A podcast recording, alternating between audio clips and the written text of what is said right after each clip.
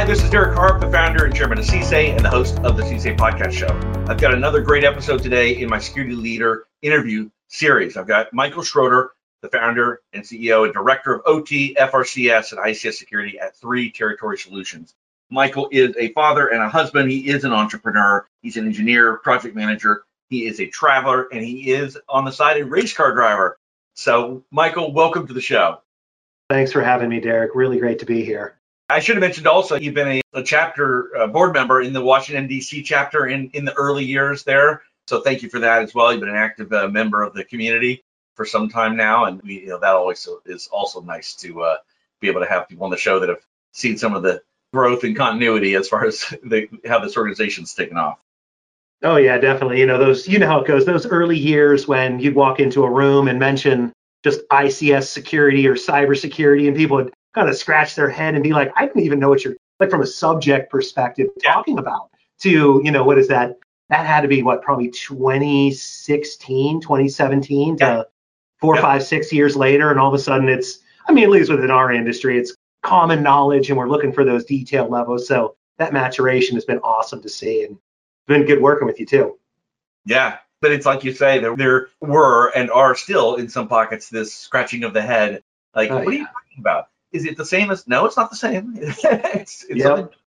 So let's, you know, we'll, we'll, we'll get into what you're doing today, but let's go back a little bit. I always like to ask, you know, a little bit about people's backstory, so to speak. You know, so super cybersecurity people are superheroes of a sort, I think. So where, you know, where'd you grow up? Where are you from? So I was born and raised in Pittsburgh, Pennsylvania. You know, nice little town, western side of PA, not Philadelphia side. I mean, some people know where it is, but other people are like, oh, is that near Philadelphia? I'm like, no, it's another city and it's the same state. But, you know, I guess it'd be kind of like uh, Cleveland and Columbus sort of thing. Right, right. Yeah, not a suburb of each other. Uh, No, it is not. It is not. There's an air gap, a true air gap between them. Yeah. I mean, I'm from like real specific, and if anyone's pulling this, like Franklin Park, which is like the township inside the North Hills suburb of Okay. Pittsburgh. But what, Yeah. you know, I know what you mean. So, and you're uh, you're still in you're still in that area today. I am. Uh, so I was went uh, grew, born and raised here. Went to college at Penn State. Ended up doing about a 12 to 15 year stint in the Washington D.C. metro area. And then a few years ago, you know, we were in a great life position to kind of pick up and move. So we schlepped the whole family back to Pittsburgh. You know, just help getting people closer. You know, my family's still here. Obviously, my wife's family is from Michigan, so it saves drive time when they would come from Michigan to DC is like a nine hour drive. Yeah. Now it's like four. So, you know, just life lined up well a couple years ago to kind of do a big relocation. That wasn't, it was by choice, not by chance. Yeah, awesome. I love it. So, what did you study at Penn State? Mechanical engineering. What Yeah, was your old school stuff? yeah? What was your vision then of what you were going to do? I had no idea. I had absolutely no idea. You know, because you, I knew I needed to go to college. Wanted to, needed to. We can debate that was. I was 18 years old, 17, I guess, applying. But yeah, I've always liked taking things apart, understanding how things work. So I was naturally drawn to the overall discipline of engineering.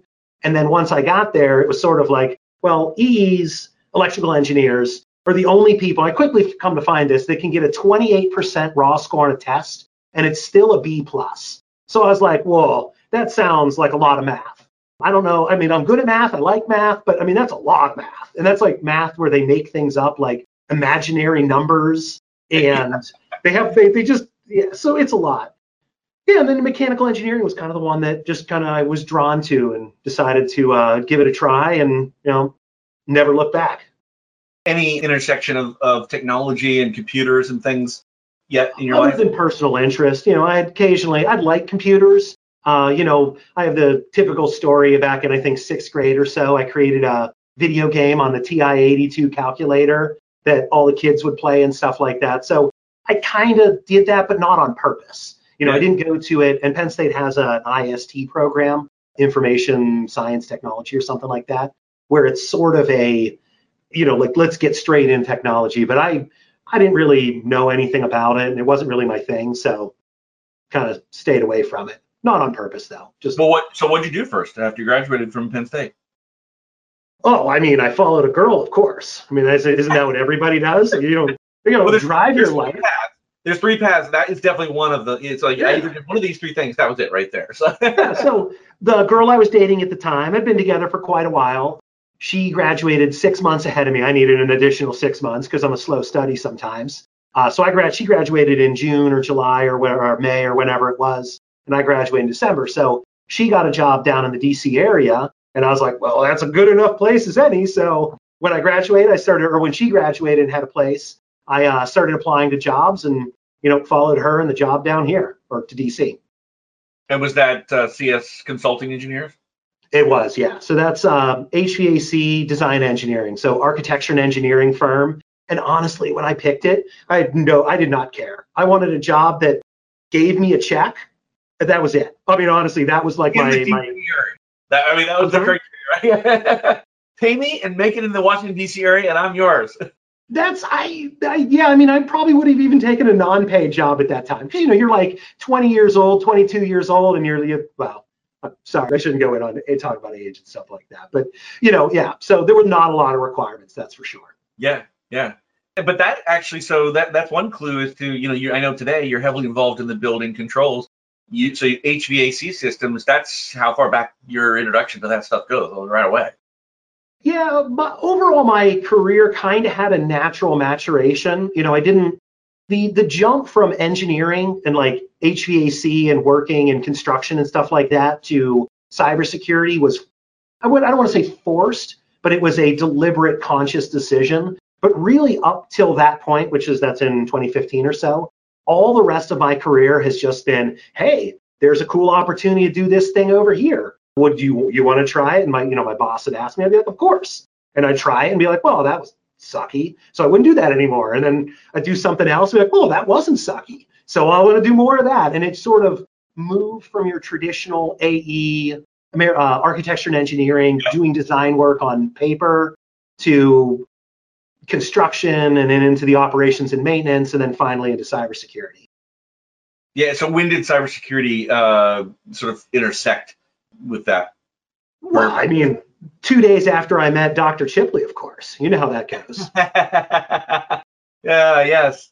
I suppose there are quite a few people that can trace their origin story to uh, crossing paths with uh, with Michael Chipley. Yeah, Doc- Dr. Chipley factors in there a lot of places. Uh, so did you you knew him going way back then, uh, back uh, at some of your early stuff? Uh, yeah, we had a job that we were doing where we had to do some, um, we're doing an inventory project for all of the Navy. Yeah. And there were con- some concerns that I had brought up. I'm like, hey, we're aggregating a whole lot of, inf- like an entire enterprise. And we're looking at some systems that if a, the wrong person would learn about like the existence of these, you could start doing that kind of not counterintelligence, but that intelligence element of it of like, I know that there there's a submarine something or other going on here. And well, a lot of that information is commonly could be commonly known. The aggregation of all of it, we did a lot of laboratory work with like RID, uh, research for infectious diseases and ICD, chemical defense and stuff. There was a concern about what are we doing with all this aggregated information?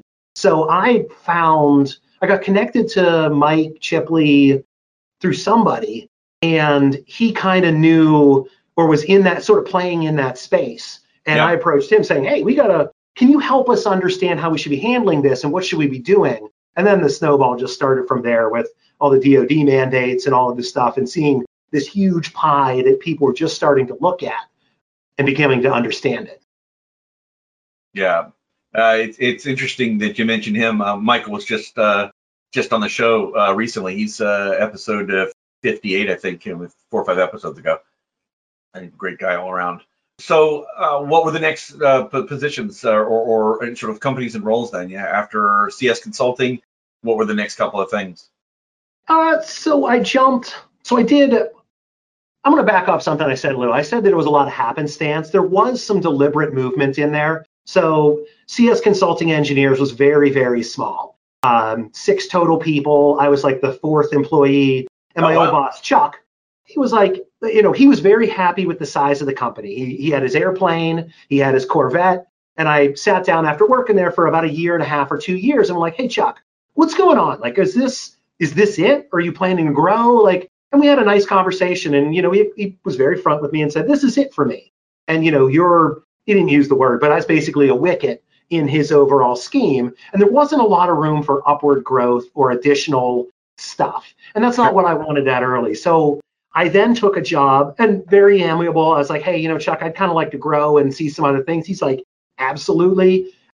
ended up getting picked up by a small company that had huge growth potential in the sense they've won a bunch of government contracts and they were coming back looking to hire folks. So that was Nika. Uh, at that time, it was called Nika Technologies.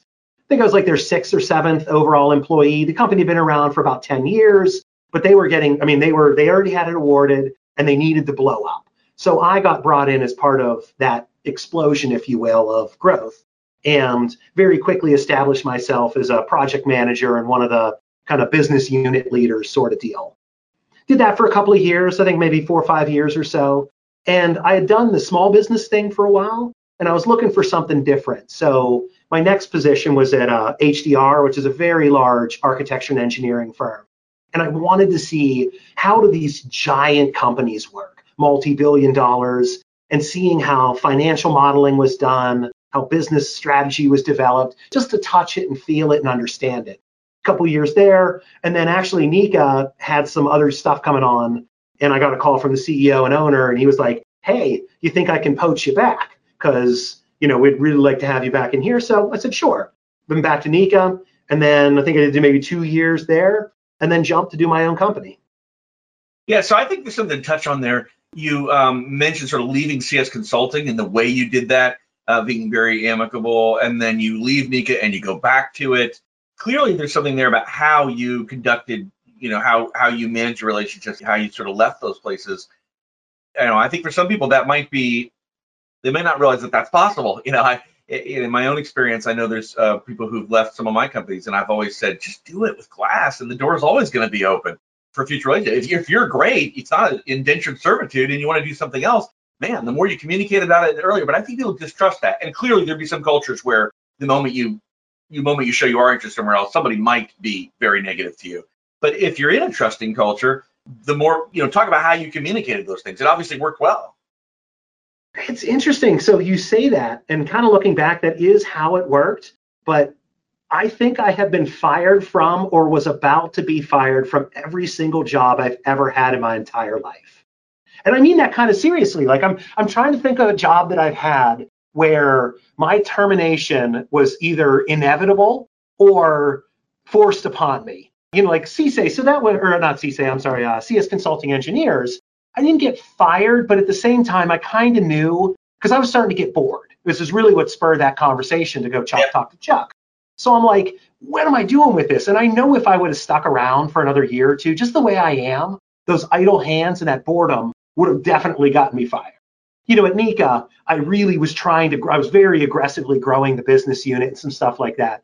And along with that growth, we had layering of management that was coming in. And I, you and I know each other a little bit. I can have a, a very opinionated at times. Uh, I speak kind of frankly, and I don't play well in a sandbox, so to speak, which is why my short, at, uh, my stint at a large company was so short because I realized you can't work at a large company and just throw your elbows out and do everything that you possibly can wherever you can to just help the best you can because you're going to ultimately step on other people's toes. And you step on enough people's toes, you're going to step on somebody that can punch you back pretty hard. And, you know, that sets kind of down a negative path. But I do think what you say is very important about being able to leave with I don't want to say grace and class, but not not two middle fingers swinging as you do donuts in the parking lot on the way out kind of deal. Like you yeah. know, leaving with uh, with professionalism, I think yeah. is part of it. So all those jobs, if I was quit, if I was about to be fired or was being fired, there was never any curse words, there was never throwing anything, there was never any big emotional things. It's like thank you very for very much for your time and this opportunity. You have my number. Please let me know if there's anything else I can help with. And you know, we separated ways. I think there's just a lot to be said for that, and that may seem uh, obvious to some people, but it's not, in my experience, obvious to everyone uh, that they can leave well. And man, oh man, in our security industry, we don't have enough people by an order of magnitude. So keep all doors open. I mean, especially yeah. if you if you don't have any professional disagreement with anybody, you're not angry for any particular reason. Keep all the doors open you possibly can. I'm amazed at how many people circle back to and are back with even these interviews there's been a pattern of, oh yeah, I'm working together again with Jim or Sally. We did 10 years ago and now we are again. There's a lot of that in the industry. Oh, totally. And you know, you know how it goes. I mean, doing good work, focusing on your job, being professional, you know, that's an expectation. If you're going to be and cause problems or overly, and I don't want to say overly emotional, like a negative sense, but if anytime somebody comes and says, hey, uh, Derek, you know, that yellow shirt you have on um, is causing, I don't know, edit this out. I'm, I'm, i was about to go down a weird, weird thing. Oh, just this whole question. We want to You want to pick on the yellow shirt. I can tell you do. But, I don't know. I don't want to pick on. I like the yellow shirt. I don't know why it's stuck in my mind though. I saw the trees and I started thinking of bees, and I'm like, what am I talking about?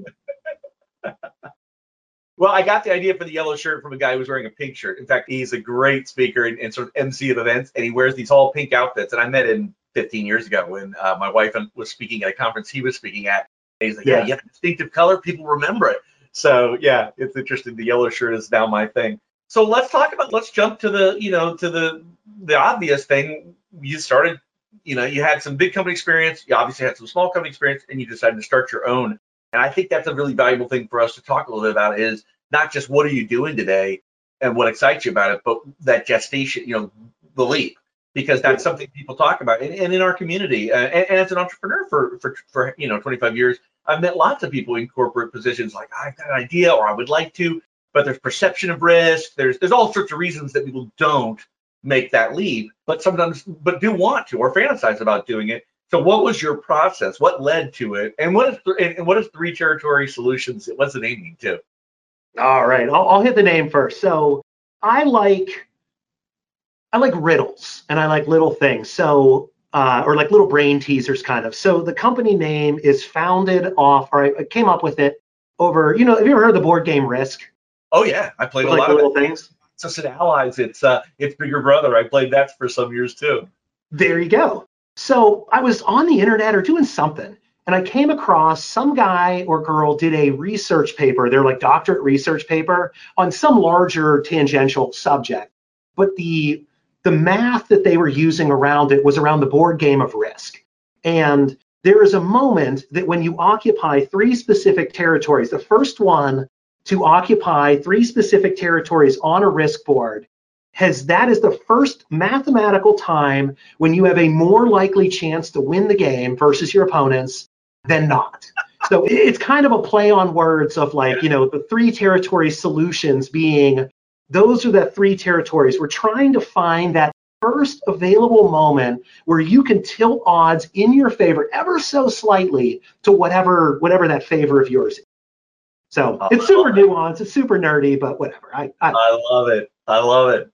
That's awesome. You have to email what those three are in case I find myself. No, absolutely not. My no. children, my children getting old enough to play that game. I'm going to want to dominate. You know. I think you can probably figure it out. If you look at the board and just kind of step back, it's one of those things. If you know there's three territories and you look at it and yeah. you see with how continents come together and how you can own a continent, but you can have a single gateway while yeah. still keeping somebody else from owning a continent. It's pretty easy to figure out, but I can't give you the. Oh, I, I won't. I can't give you all of it. You gotta. Yeah. You gotta figure it out. All right. All right. So okay, then. So to the bigger question, then the genesis uh, of 3T. Why not? I mean, if there's so many different elements, especially now that I've been doing it for a couple of years and I look back on it and the yeah. nuance around the decision, but really it comes down to why not? just like you were saying, you know, I, I was sitting there in corporate world. I had was, you know, all the meetings, all the importance, the hand waving, all of that kind of stuff. And I'm sitting there one day thinking, what am I doing? Why am I doing all of this? Like, why do I? There's a lot of good that comes with that, but there's also some not so good things that come with the corporate world. And I'm thinking, why? Why not? Why not just take the lead? you know, I at the time I had been saving up a little bit and I kind of knew what I wanted to do financially. I had been working for a while to just through the general business development type thing. I'd kind of identified a particular project that I think I could launch on. And, you know, that risk and that worry and everything, that's certainly there. But I kind of tried to, you know, the things that kind of you, you feel it here in your chest. When I would feel one of those, I'd be like, okay, what can I do about it? Well, I, I can't just quit my job because I have to pay my bills. So that means I need money on the other side. So maybe if I just have a project, even if it's small, something that can pay the bills for three months, kind of deal, or six months, or whatever it is. So, you know, I kind of worked out the financials, those hurdles first. And then my wife is amazing. She's kind of always knew that I needed to be more of a free spirit. So when I kind of brought this up to her in probably 20, I'd always been thinking about, it, but 2014 is really when I started kind of thinking and doing things with it. She really was the one that kind of gave me the boot in the ass and said, All right, you've been talking about this. Everything you're looking for is lined up. Like, go. And just kind of kicked me in the butt and said, It's time to do it. And I did. And it's, you know, I haven't really looked back since.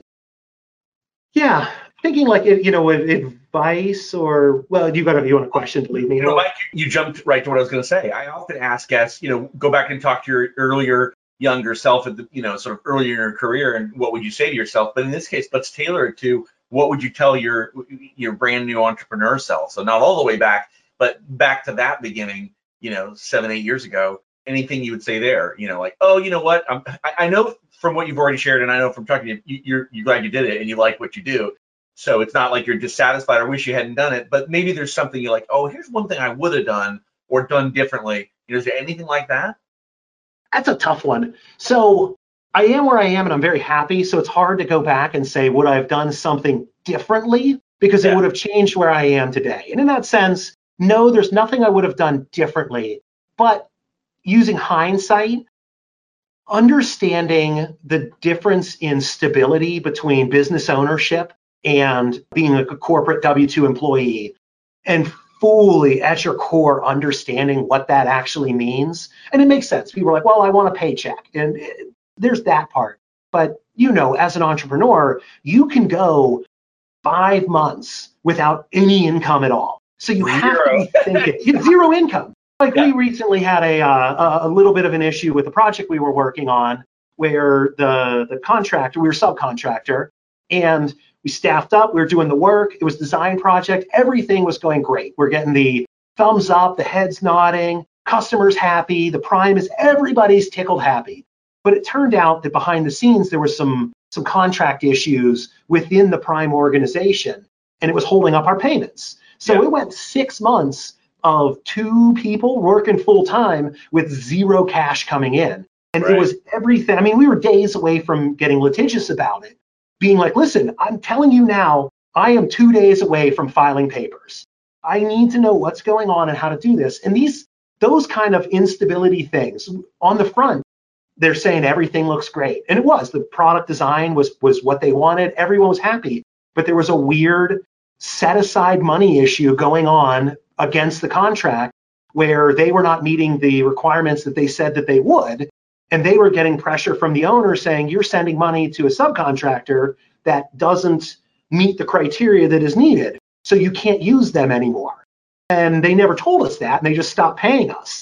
And we're like, exactly. So it's, yeah. you know, the, so that instability and that unknowingness, I think it's impossible to be prepared for it. But I think if somebody's looking to jump, know that you are going to come across wild and crazy things so far out of your control. The only yeah. thing you can do is just react and and hope hope for the best. You know, you yeah. kind of hold your breath and jump in and hope you don't drown.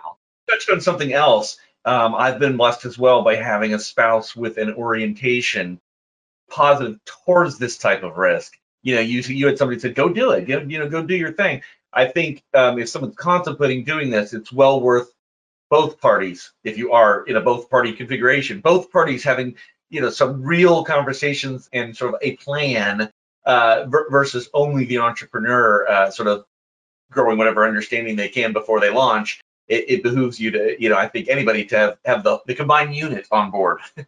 Oh, absolutely. And and I understand different relationships will have different dynamics, but my wife and I are very much an us. We're not a her and me kind of deal. And I think one of the tremendous things that helped me and mitigate that baseline risk is she was working full time in a stable W 2 job with health insurance and all of those things. So I could go out flapping in the wind. And if I failed, you know, we weren't losing our house. We weren't losing all of these kind of things. Yeah, our life savings would have been down the toilet. But we came into that with her being that anchor, that rock holding the string to me as the kite flying yeah. around up in the, the, the wind kind of deal. So, you know, I think I, you're, you're spot on, though. I think that's a very, very important thing to make sure everyone involved understands what you're getting into and you know where those stop points might be if it does not succeed. Because let's be real most don't succeed. So you need to know when to pull out. Sage advice as well. That is true is talking about what are our what are our lines in the sand there could be different lines there could be what we mm-hmm. do at this line and what we do at that line it doesn't have to be binary like at this line we give up but lines and say what are those thresholds whatever you want to call them where we have a different discussion uh, I, I, think that's also very, very good advice. You know, in, in time is you know many experiences and and, and people's stories. Uh, my, not not just my own, but but entrepreneurs I've given you know advice to. You know that plays out as something that's worth worth sort of thinking through. What are these sequence of events? It's interesting though about risk, and I think this would have applied to you in spades based on the experience you had up until that date. I had somebody was going to join one of my um, startups one year, and they were um, extremely uh, well compensated, gifted, technology person in Silicon Valley. And he said, you know, well, what if the thing doesn't, you know, succeed? And I said, well, didn't you tell me when we had lunch last week that you're like, you're always being, you've got five job offers at any given time, all the time. So isn't your risk the length of time you would be without a job? And he was like, yeah, I guess that's true. It wouldn't be very long. I'm like, ah, one way to look at it. You wouldn't be sitting around for a year with no income. You're really good at what you do. You'd be, you'd be somewhere else, you know, the next day. He's like, that's true. Yeah, yeah. Okay, we'll talk about. I think you know, talk about some of the kind of stuff. I know building controls, building systems, medical devices. You know, you're you're not just in one kind of system, but you do have some areas where you've carved out, I guess, you know, expertise. You know, how, how did that all play out? I mean, what was the first stuff, and what what's the combination of things today? So it, it's going to tie back to that, you know, building on my career and building on my experiences and taking advantage of opportunities as they present themselves. So it really is HVAC systems, like a building automation systems kind of deal. Because I had so much training and so much experience in that, it was a natural and easy way to step into the cybersecurity of them. Because I wasn't trying to learn what a building automation system was yeah. while also trying to figure out cybersecurity. You know, this has come up with me in the, the past before of would you rather take an IT professional or an IT security professional and teach them the engineering discipline, or would you rather take an engineer and teach them the security stuff? Yeah. If you would have asked me five years ago or even three years ago, I might have said it either doesn't matter or kind of 50, half of one, six dozen of the other kind of deal. Yeah. Today, though, I really think you want to start with an engineer and teach them the security stuff. You know, I think what that is because you need that core base of operational knowledge and then you need to put the security on top of it. Now, I could easily see the counter argument of, well, what if what I'm working in is cybersecurity for building control systems, like very, very specific, like on the product side, like working with Honeywell or Johnson Controls or someone? Then I think bringing the security to it might be easier. But by and large, I think most people are probably better off being an engineer and then learning the security side. Yeah, I have been been part of that question on panels, or you know, it, it's come up in a lot of our CS2AI events. So 10 years of that very question. And I would say, you know, the truth is people come from multiple backgrounds, right? We have a bunch of jobs not filled. So we'll take people where we can get them. But the preponderance of evidence is similar to what you said. Hiring managers, on average, in operational technology environments would say, I think you know, or some of them are quite passionate about it. I'd rather have somebody that fundamentally understands the operating environment we're in and then added cybersecurity to that versus you know versus the other way around. There clearly are some people that broke out of uh, of IT and IT cybersecurity and uh, learned through various projects and stuff, learned about operating technology and and are you know are meaningful or even leaders in the industry today. But the preponderance of evidence is probably the origin story is is coming from the operational technology background. Yeah, I agree. So that's that's really how I got to where I am. I was that engineer learning that operational environment, and then I found with that natural just I like computers and working with stuff like that. They just kind of came together. Yeah, yeah. I think if anybody's listening, don't be daunted. Whatever your background is, we are short tons of people. So go fill the gap. We'll go fill the knowledge gap. If you're strong in one area and not in the other, start adding to the other. You know, there's no end in sight of needing people. So. Well, and as you know, engineers, we love, love standing on our soapbox and talking about how smart we think we are. So there will be always, and I mean that not facetious. I mean I said it facetiously, but I mean it seriously in the sense that you will be able to find a mentor. If you come in and you can be open and honest about what you know and what you don't know, and you are, you know, you go and say, hey, ma'am, sir, or whoever, I don't I fully understand this, or can you help me with this? I can honestly say in all of my years, two people, one person maybe would have told you to go pound sand. Every single other person be like, oh, now's not, maybe the worst I think I've ever gotten is now's not a great time, but do you want to go get lunch tomorrow? Or this afternoon, let's get a coffee, or can you come back later? That's the closest to rejection that I think I've ever seen when you're entering a new space. Because I had a lot of that. You know, Mike Chipley, Tom Abraham, folks such as yourself. I didn't know what a VLAN was. I remember distinctly, like one of my first things sitting in Justin Searle's class, the term VLAN came up, and Tom Abraham was next to me, and I was like, Tom, what the hell is a VLAN? He's like, oh my God, Mike. So, and then he went down the whole thing and explained what a VLAN is. And now I try to remember that when I'm talking to folks, because some of the stuff we do can be real nuanced and specific. And yeah. remembering that everyone isn't going to know what I think is commonplace. A lot of people don't know what a VLAN is. So remembering to use smaller words, talk through, look for that confused look kind of deal and say, you know, when you say something people don't get it, be like, oh, VLAN. Oh, that's, you know, that's kind of like think of a telephone cable hanging from the wire where you have one big fat wire and a whole lot of little wires inside of it. The VLAN is all the little wires, you have one physical cable kind of deal. And or use whatever you want to do. So yeah, that's interesting. Yeah, well, I think you touched on another, you know, that comes up. It's amazing. It's probably come up in almost every one of our episodes, which is that just ask. And this community is quite uh, right. responsive uh, to that. And and so I think uh, anybody who's hesitant to ask, you'll be surprised. Ask, and and don't think of someone out of reach. Like, oh, I couldn't ask so and so. You'll be surprised how many people at all at all levels will you know will respond in, in one one way or another. So I'm glad you brought that up. You mentioned mentorship what role has that played, giving or receiving, uh, in your career path? Uh, it's been foundational. I mean, earlier in my career, I was a mentee and would just absorb as much information. Anyone that would be willing to explain something, even if I'm not helping them or do like helping them move it forward, just being like, hey, can I just watch what you're doing? You know, shoulder surf and just see how people do things can teach you so much and then, you know, once I started the company, people would come and say, Hey, how did you do this? What was your thoughts here? And, you know, kind of helping out there. I'm trying to move, or not trying to, but into the more of the mentor role now. But I still have, I'm still a mentee to many, many people, especially in the operations of business. You know, that, getting back to the, you know, entrepreneurial side of it. I suck at bank stuff. Anything to do with banks, like I know finance, but I don't understand banks. Like I went to get a loan and I show up and we had I, what I thought were decent finances because I'm an idiot and I'm doing it with QuickBooks and using my experience from the larger firms with the different metrics and stuff. Yeah. And I go and I give it to the bank and say, hey, I'd like money. And the company was healthy and the contracts were coming. And they looked at me like, we're not getting, you're negative cash flow. I'm like, what is that? And they're like, that means you're spending more money than you are bringing in. I'm like, well, of course I am.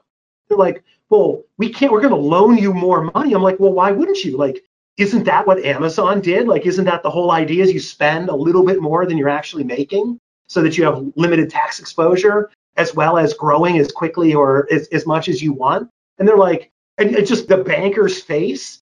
Like he knew what I was saying, but I could tell he was going through his head trying to figure out how to not insult me, being condescending, being like, I can't give you a loan, you numbskull. Like, no. And it was it was so you know, from a mentor perspective, finding somebody that knows that kind of stuff and joining, like I'm, uh, I was a part of a group called Vistage.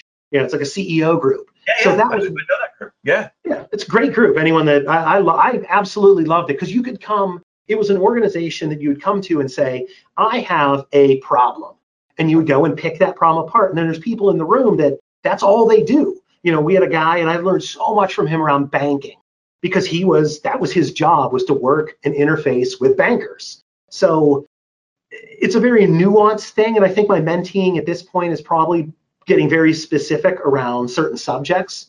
But yeah. it's still here and it's never going to go away, and I love it. And I'm now that I'm later, I'm not super late in my career, but as I'm getting later, I want to give this knowledge to others because the happiness that having my own company has brought me like I'm super happy today. And it's it's kind of weird to say, but like I love every single day of what I no, that's not true.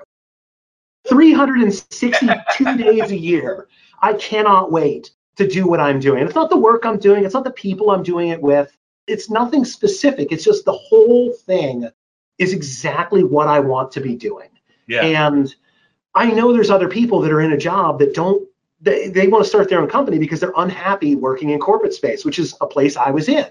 Yeah. And just as much information as I can give them from my perspective. You know, I'm one person. You got to talk to many, many, many people, get all the different perspectives, cherry pick all the bits out that you like, and then move, go forth and be merry with it. So, yeah, mentoring is, I think, really, really important. And like you had said, you know, I don't think I've ever told anyone. I told one guy no, but because he was just an insufferable, horrible person that wanted, well, they wanted the mentorship for the wrong reasons, Yeah, and they yeah. were they were generally an insufferable person. And I and I, I declined to to be a full time. I mean, I still had coffee with them, still went out to drinks a couple of times, but I kind of tried to keep it arm's distance. But other than that, that'd be the only one. Yeah. Uh, I think I'm glad we talked about that. That's a program where, you know, that's an area I think of significant importance. And I liked that you talked about the nuancing of people get in their head, especially senior people, mentorship. I don't need a mentor. Okay, what about knowledge or in a particular area? It'd be great to talk to a person who knows more about just that. So it's not like I need a mentor, but I might need to access somebody who knows a whole lot about. In, in the example you you you said was sort of you know finance related.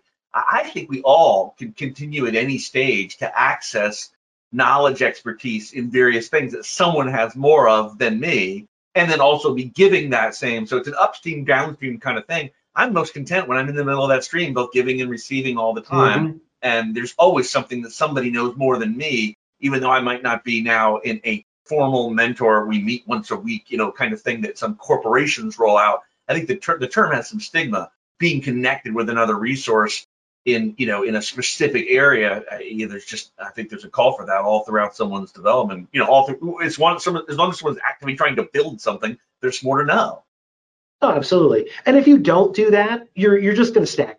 I don't care how smart you are. I don't care how dedicated you are. It is impossible for one human brain to know enough about enough things to be Yeah. globally effective. I mean, just this morning, I texted a colleague of mine being like, hey, because we have to do a, a fire rated paint, a TAA compliant fire rated paint for an IT rack. Are you kidding me? You can't Google that. I mean, how many people have looked for a TAA compliant fire rated paint for an IT for a 15U IT rack? Yeah. So I texted a buddy of mine I know um, who does data center type stuff, and w- with that, and he's like, "Oh, dude, that's specific." But he was able to point me in the right direction, and Yeah. I almost consider that's kind of mentoring. Um, Yeah. You know, I I needed that information. It's not just a one-way street. I get texts all the time from people asking little questions like that. Sometimes they're very, very, very specific, and other times it's more like, "Hey, how much of a bank loan should I get?" And I'm like, "Don't ask me. I'm the wrong person for that," as I discussed earlier.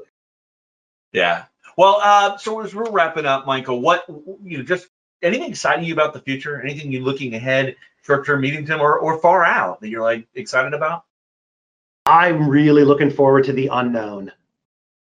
I I I don't really know how to explain it well, but like just thinking back to like 1980. I know, granted, I was minus two years old in 1980, but we'll, we'll say in the 80s, what technology, and I'll focus on technology with it. What we had then, and then in the 90s, in the 2000s, 2010, and today, and how much it has changed. You know, my grandma told me this story. She's like, how, how wonderful her life was because she was born in an area pre, or not my grandma, was my great grandmother, pre cars. So she was like horse and buggy. And then when she passed away, airplanes existed. So she saw in her life all the way from horse drawn carriages to steam to internal combustion to shit flying in the air. And it's Yeah. like, that's what I'm really looking forward to. And I don't, I don't have any preconceived notions of where it needs to go. I just, I can't wait to see what that next thing is going to be. And I hope it's something exciting and big, like an airplane. I hope it's not something super nuanced, like, well, like consciousness transference. I think that would be something super cool to be like, to be able to take your brain and your personality and plop it out of your, the physical being that we are and be able to put that into something else, be it a, a matrix like metaverse, what I, I don't know, whatever. I, I, I think that something like that, oh, that'd be so sweet. I hope I live long enough to see and maybe even participate in something so crazy like that. Uh, awesome, awesome. I love it. Uh, well, Michael, uh, this has been great. I just wrapping up with Michael Schroeder, uh, uh, founder and director of OT and FRCS and ICS security at 3T or 3 Territory Solutions.